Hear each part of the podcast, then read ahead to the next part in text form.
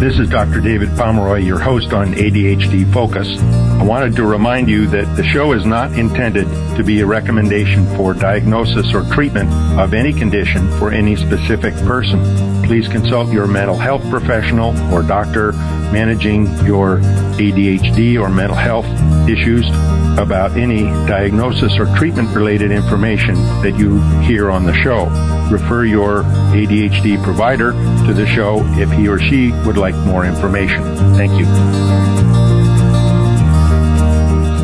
Today, my guest is Dr. Sharon Saline, who has a book, What Your ADHD Child Wishes You Knew, which is directed at helping parents and their ADHD child come up with a way to collaborate on issues, particularly around uh, school and homework, but it also applies to any of the kinds of things that go on in the home. Dr. Saline, welcome to the program. Thank you, David. It's great to be here. And please call me Sharon. And I'm so excited to talk about my book and the five C's of ADHD parenting and other family related um, issues regarding living with ADHD. It's just so important in terms of uh, oftentimes child with ADHD. Of course, they don't know why things aren't working. They're trying really hard, but teachers or parents can't see the results of that and think they're uh, either not intelligent or not working or not motivated. So bringing particularly parents and kids together in a uh, collaboration, let's figure this out together, is, uh, is really important. I, in looking at uh, material on the five C's, I think the kind of underlying basis of uh, strength-based thinking and awareness, attentive awareness, are uh, the, certainly the essentials of where to start. Yes. So strength-based thinking is really leaning into things that your child is good about, focusing on those and, you know, encouraging them and developing them. Um, attentive awareness is neutral noticing of your child's behavior when they're on, when they're off, and and not being triggered yourself as much as you can. Mm-hmm. And it seems to me that the a step, well, the first step a parent needs to do is step back themselves and look at, okay, how can I approach this before there's even the discussion with the child to say, hey, looks like things aren't working the way we are, uh, they are let's look at what we can do to work together on this. Well, yes. The five C's are self-control, compassion, collaboration, consistency, and celebration. And self-control is actually for the parent. No, you have to manage yourself first before you can teach your child to do any kind of self-management skills. And I think a lot of times parents want to teach their kids to manage themselves effectively, but they themselves are dysregulated. And that just doesn't work for kids because what happens is if a parent is dysregulated, it's like throwing fuel on the fire that is right. building up inside of these kids. And so one of the hardest things for a lot of parents is to really be able to zoom out, manage themselves, settle down so they can deal with what's happening with perspective and a thinking brain rather than an overreactive feeling brain. And I'm an emotional person, David, and I have to say this has been hard for me, and it was hard for me when my kids were teenagers, and sometimes now yeah. that they're young adults is especially hard. But that self-control is critical because it's modeling for our kids what we want them to do, but it's also, also allowing us as adults to access our resources uh, in the moment when we need them. Mm-hmm. Mm-hmm. One uh, kind of basic three three parts of um, whether it's responding to what's said or even stop and look at situation is exactly stop. Don't go any further. Uh, breathe, think about it, then respond. So there's a definite break between the emotions one's caught up in and, okay, we have to step back and change this.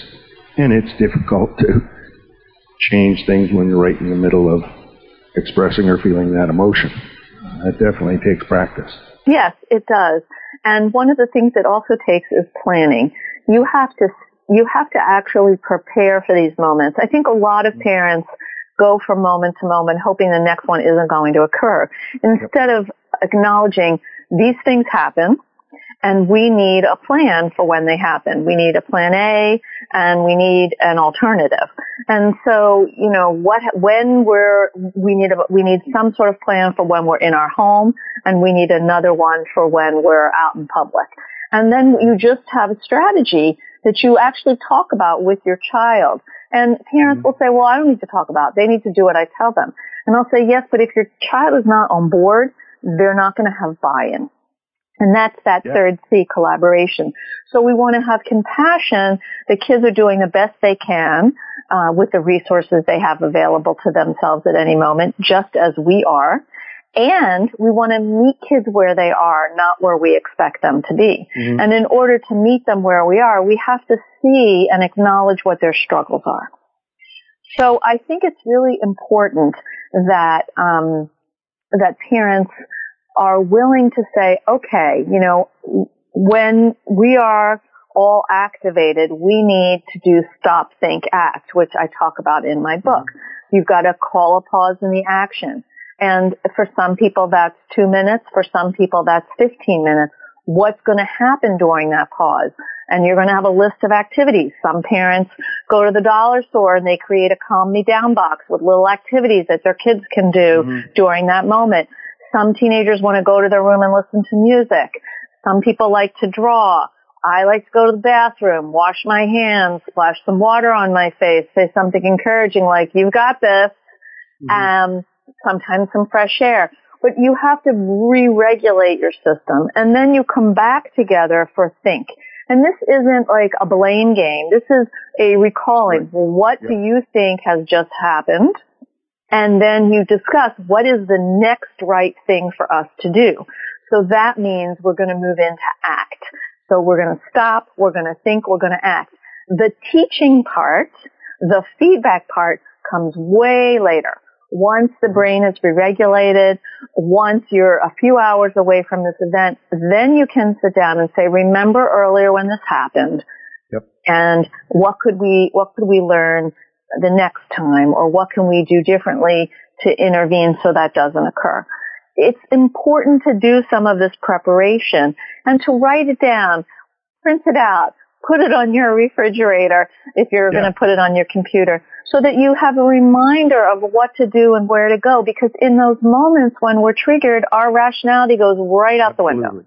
Absolutely. Things aren't going through that prefrontal cortex at all. ADD or not. No. Um, no, the amygdala, the emotional brain, the limbic system is running the show. And, and what gets the, what gets the amygdala back to its position in the emotional brain instead of, you know, piloting the airplane is, uh, actually language, being able to discuss what's happening in a in in a in a in a way that's thoughtful and not necessarily hysterical saying I want this or I need this right, but right. A, a language where what do you think is going on right now and you can't do that until the amygdala is slowed down and so the step before that is actually breathing exercises and stopping a pause in the action yep. because it can take anywhere from 10 to 15 minutes for that amygdala yeah. to regulate and, and certainly saying, okay, let's take a break and we'll get back together in 20 minutes or whatever. Because I can. That's right. And you set that time. And for young. Take a break and that means I have to go to my room and listen to music for two hours. No, we're gonna.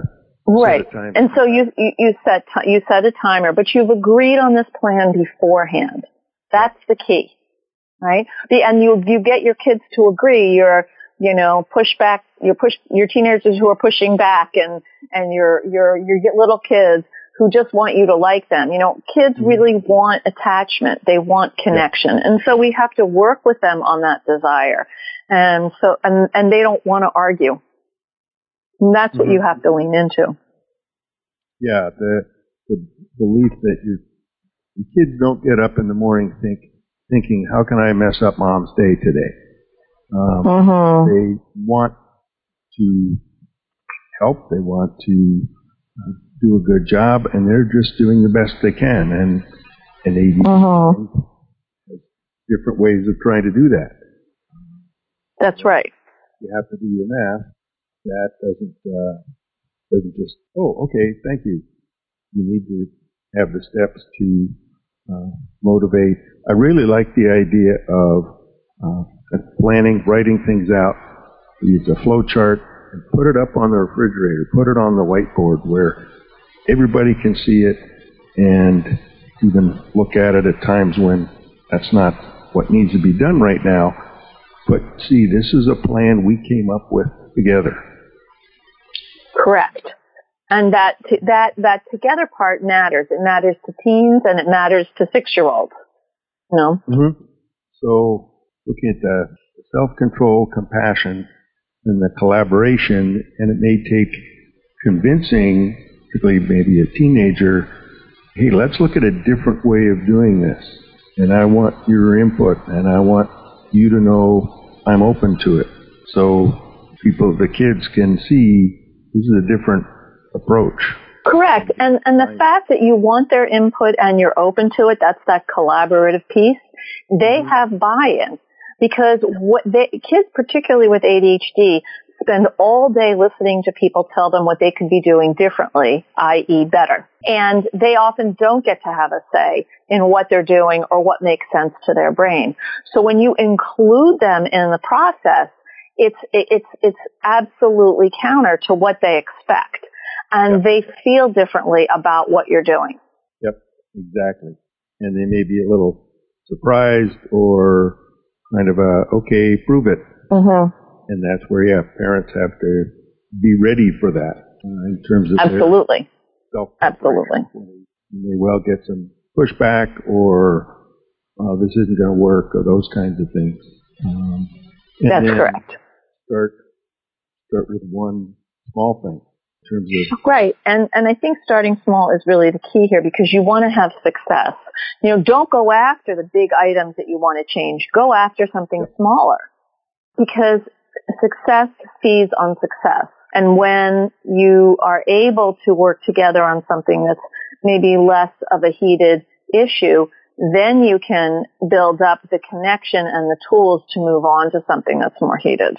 Yeah, and the, the uh, I think a lot of times parents are thinking, okay, you can have the reward when I see your grades at the end of the term. Well, that's way too long away, and also much not specific enough.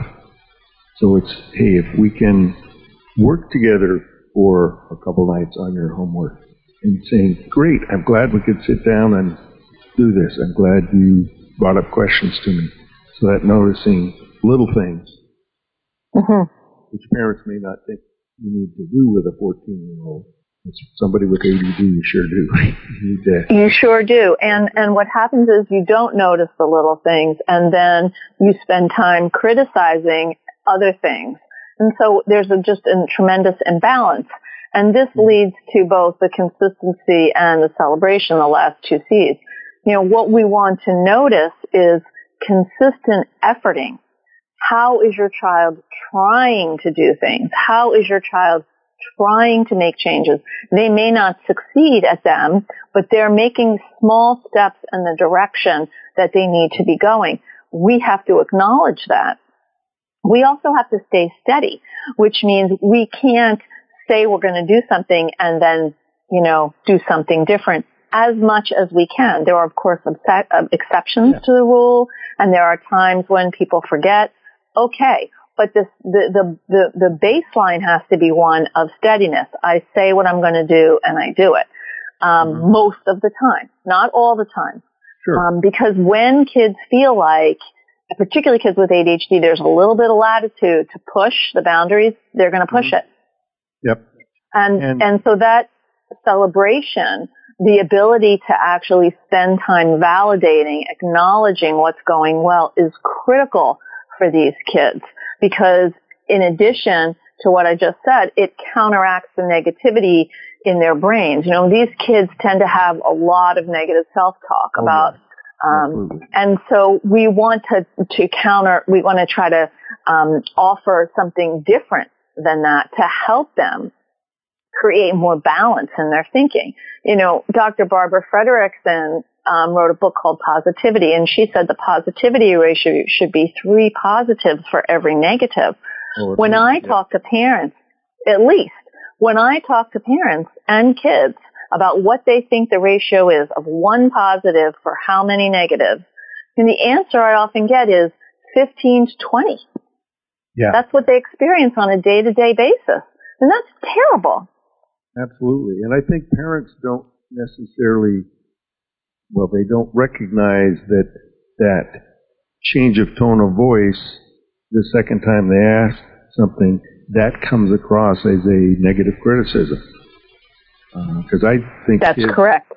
certainly with ADD, they're sensitive to yeah, maybe texture, maybe noise, but they're also very sensitive to emotions. So Yes. A, child will say, "Stop yelling at me," and it's not an increased volume; it's that edge in the voice the third time mom asks them to do things. Uh, and Right. and something parents need to understand that the kids are really, really sensitive, and you have to uh, be aware of. Well, particularly kids with ADHD, you know, who often may have co- co- co-occurring rejection sens- sensitivity dysphoria, Mhm. or who just have trouble managing their emotions. Emotional control is one of the 11 executive functioning skills. These kids are sensitive because they are trying to pick up cues about when they're off base and when they're missing when they're missing what people are saying and they're not able to do that in the way that they would like um, so they're Mhm. they're they're struggling they're really struggling And I think and kids are, at least younger ones, teenagers may have given up, but they're mm-hmm. always searching for what is what is it I can do that's right. Um, and what what is it that i can do that's right that's beautiful i like that and and they if they knew what it was to start with, they'd be doing it. And that's where I think the you know, the ADHD brain can't get there. They don't know any other way of of doing it. Mhm mhm And people who don't have ADD can't understand that there's a different way of interpreting or figuring things out. Um, and I tell uh, kids or parents sometimes, okay, just try to think your hair blonde. Just think about it and make it get can't. And we couldn't just make it happen. Or, okay, take off your glasses and read the sign over there. What's the matter? You can't? Well, squint harder. You aren't trying hard enough. Don't you want to do this? So people can get the idea of, oh, there's something my eyes need an accommodation. I have to wear glasses. mhm Brains do too. And, and I think that's the trickiest thing I've found is to help a parent without ADHD understand the ADHD brain uh, that their child has. And some parents get it and they put in the effort and they figure it out. And others are just angry and upset and and as we both know, if one parent has ADHD, there's about a 57% likelihood a child does, which means the child does, oftentimes one parent does, and if that's the person who, oftentimes it's mom that organizes things, gets homework, checks on, you have your homework, your backpack, etc. Two people falling apart in different ways makes for uh, makes for problems. Well, I think that also what happens is in families is if there's one parent with ADHD and one parent without and a child with ADHD, some of the struggles that the non-ADHD parent has uh, with the parent with ADHD are played out again with the child. And so there's, there are a lot of family issues and family dynamics that are very complicated and, and we want families to work through those with, with help with a, a therapist if they need that or to, you know, extricate themselves from the conflict and get a tutor or get an executive skills, an executive functioning mm-hmm. skill coach or, or whatever so that there's not, you're not arguing with your child um, over and over again about the same thing because that creates so much tension in your relationship. I work with so many families who are having the same argument in different in different clothing about chores and homework and mm-hmm.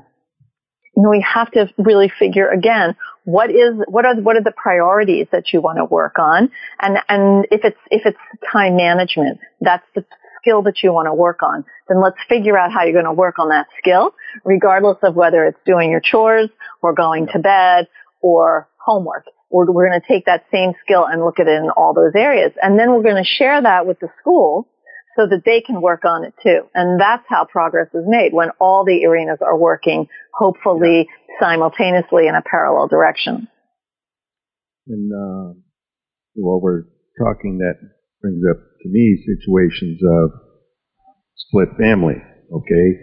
One parent or the other, whether it's the one with or without ADHD, obviously they split because something wasn't working already, and it can be tricky to get the buy-in of, yeah, it's important to look at this. You can't just let your son play uh, video games all the time when he's at dad's house at mom's house, he's told, well, you have to do this and this and this because nothing's really been done otherwise. So getting both parents on board that this is important for your child.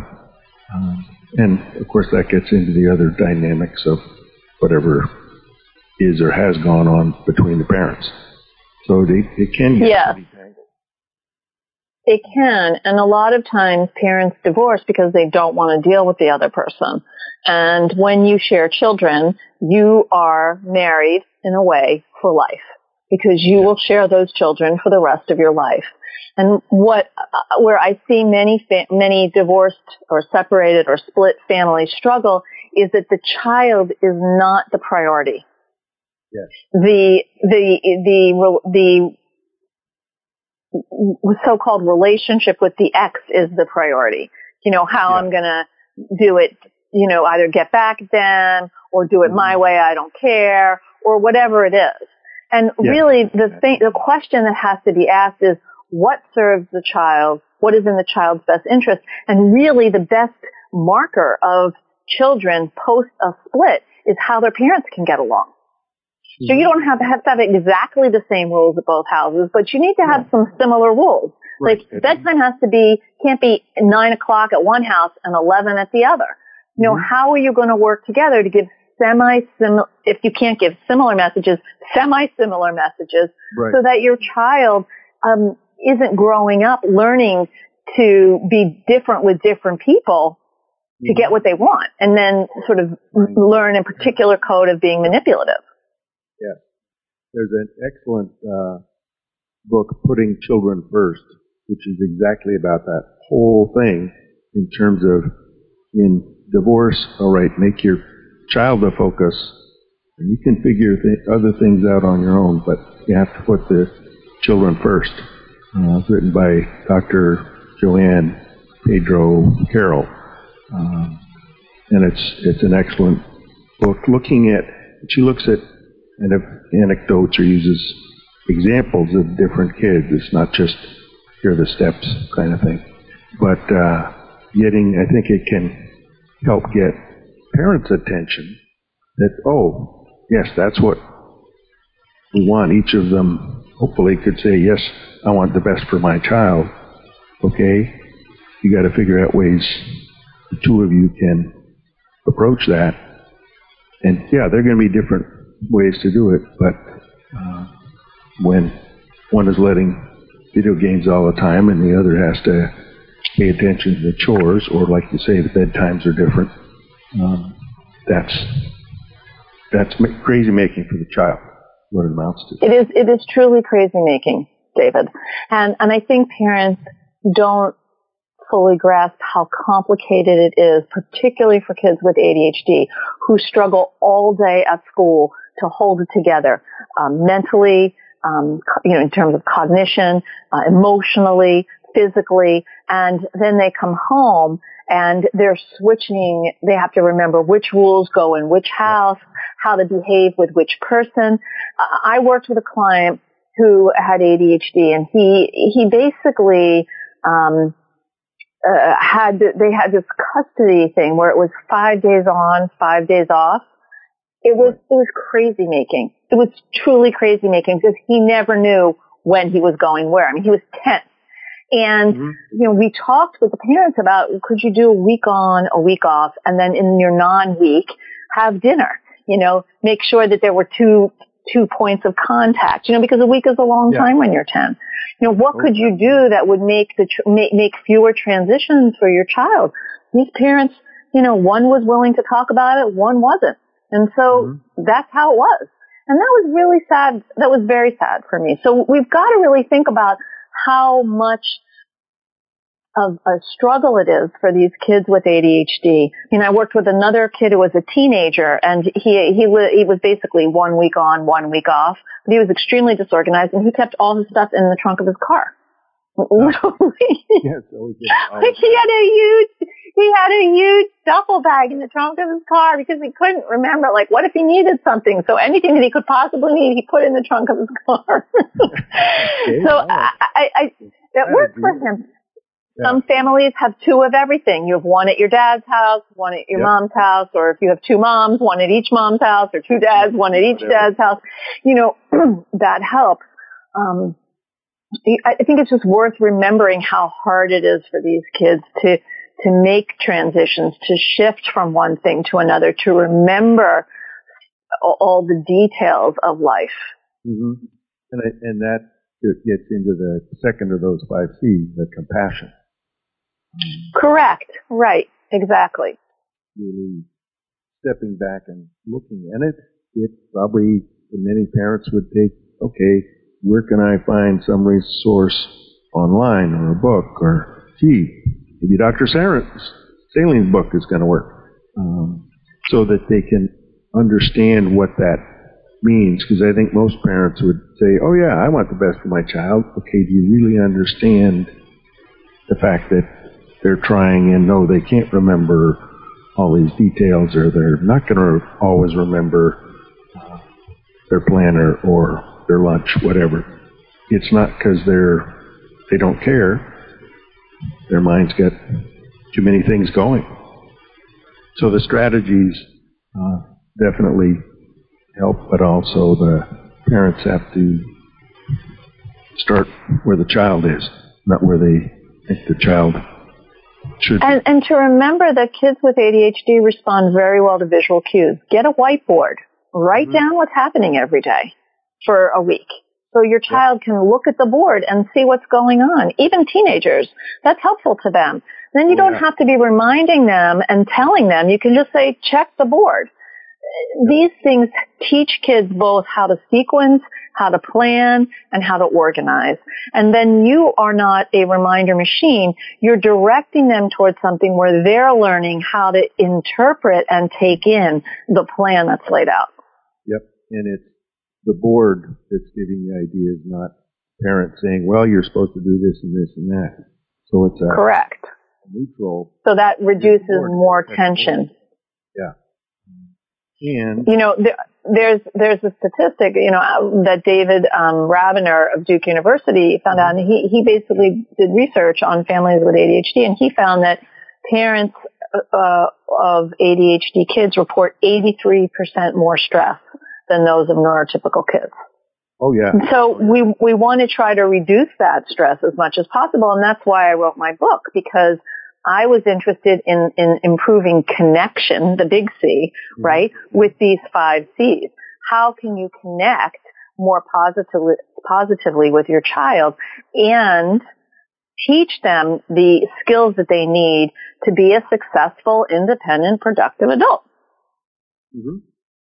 Yeah, and, and I know parents have usually have that goal, but they aren't sure how to get there, and particularly then when they have a child that well they aren't paying attention, they're losing homework, da da da da. That's you get into those negatives instead of let, let's look at what the, the strengths are.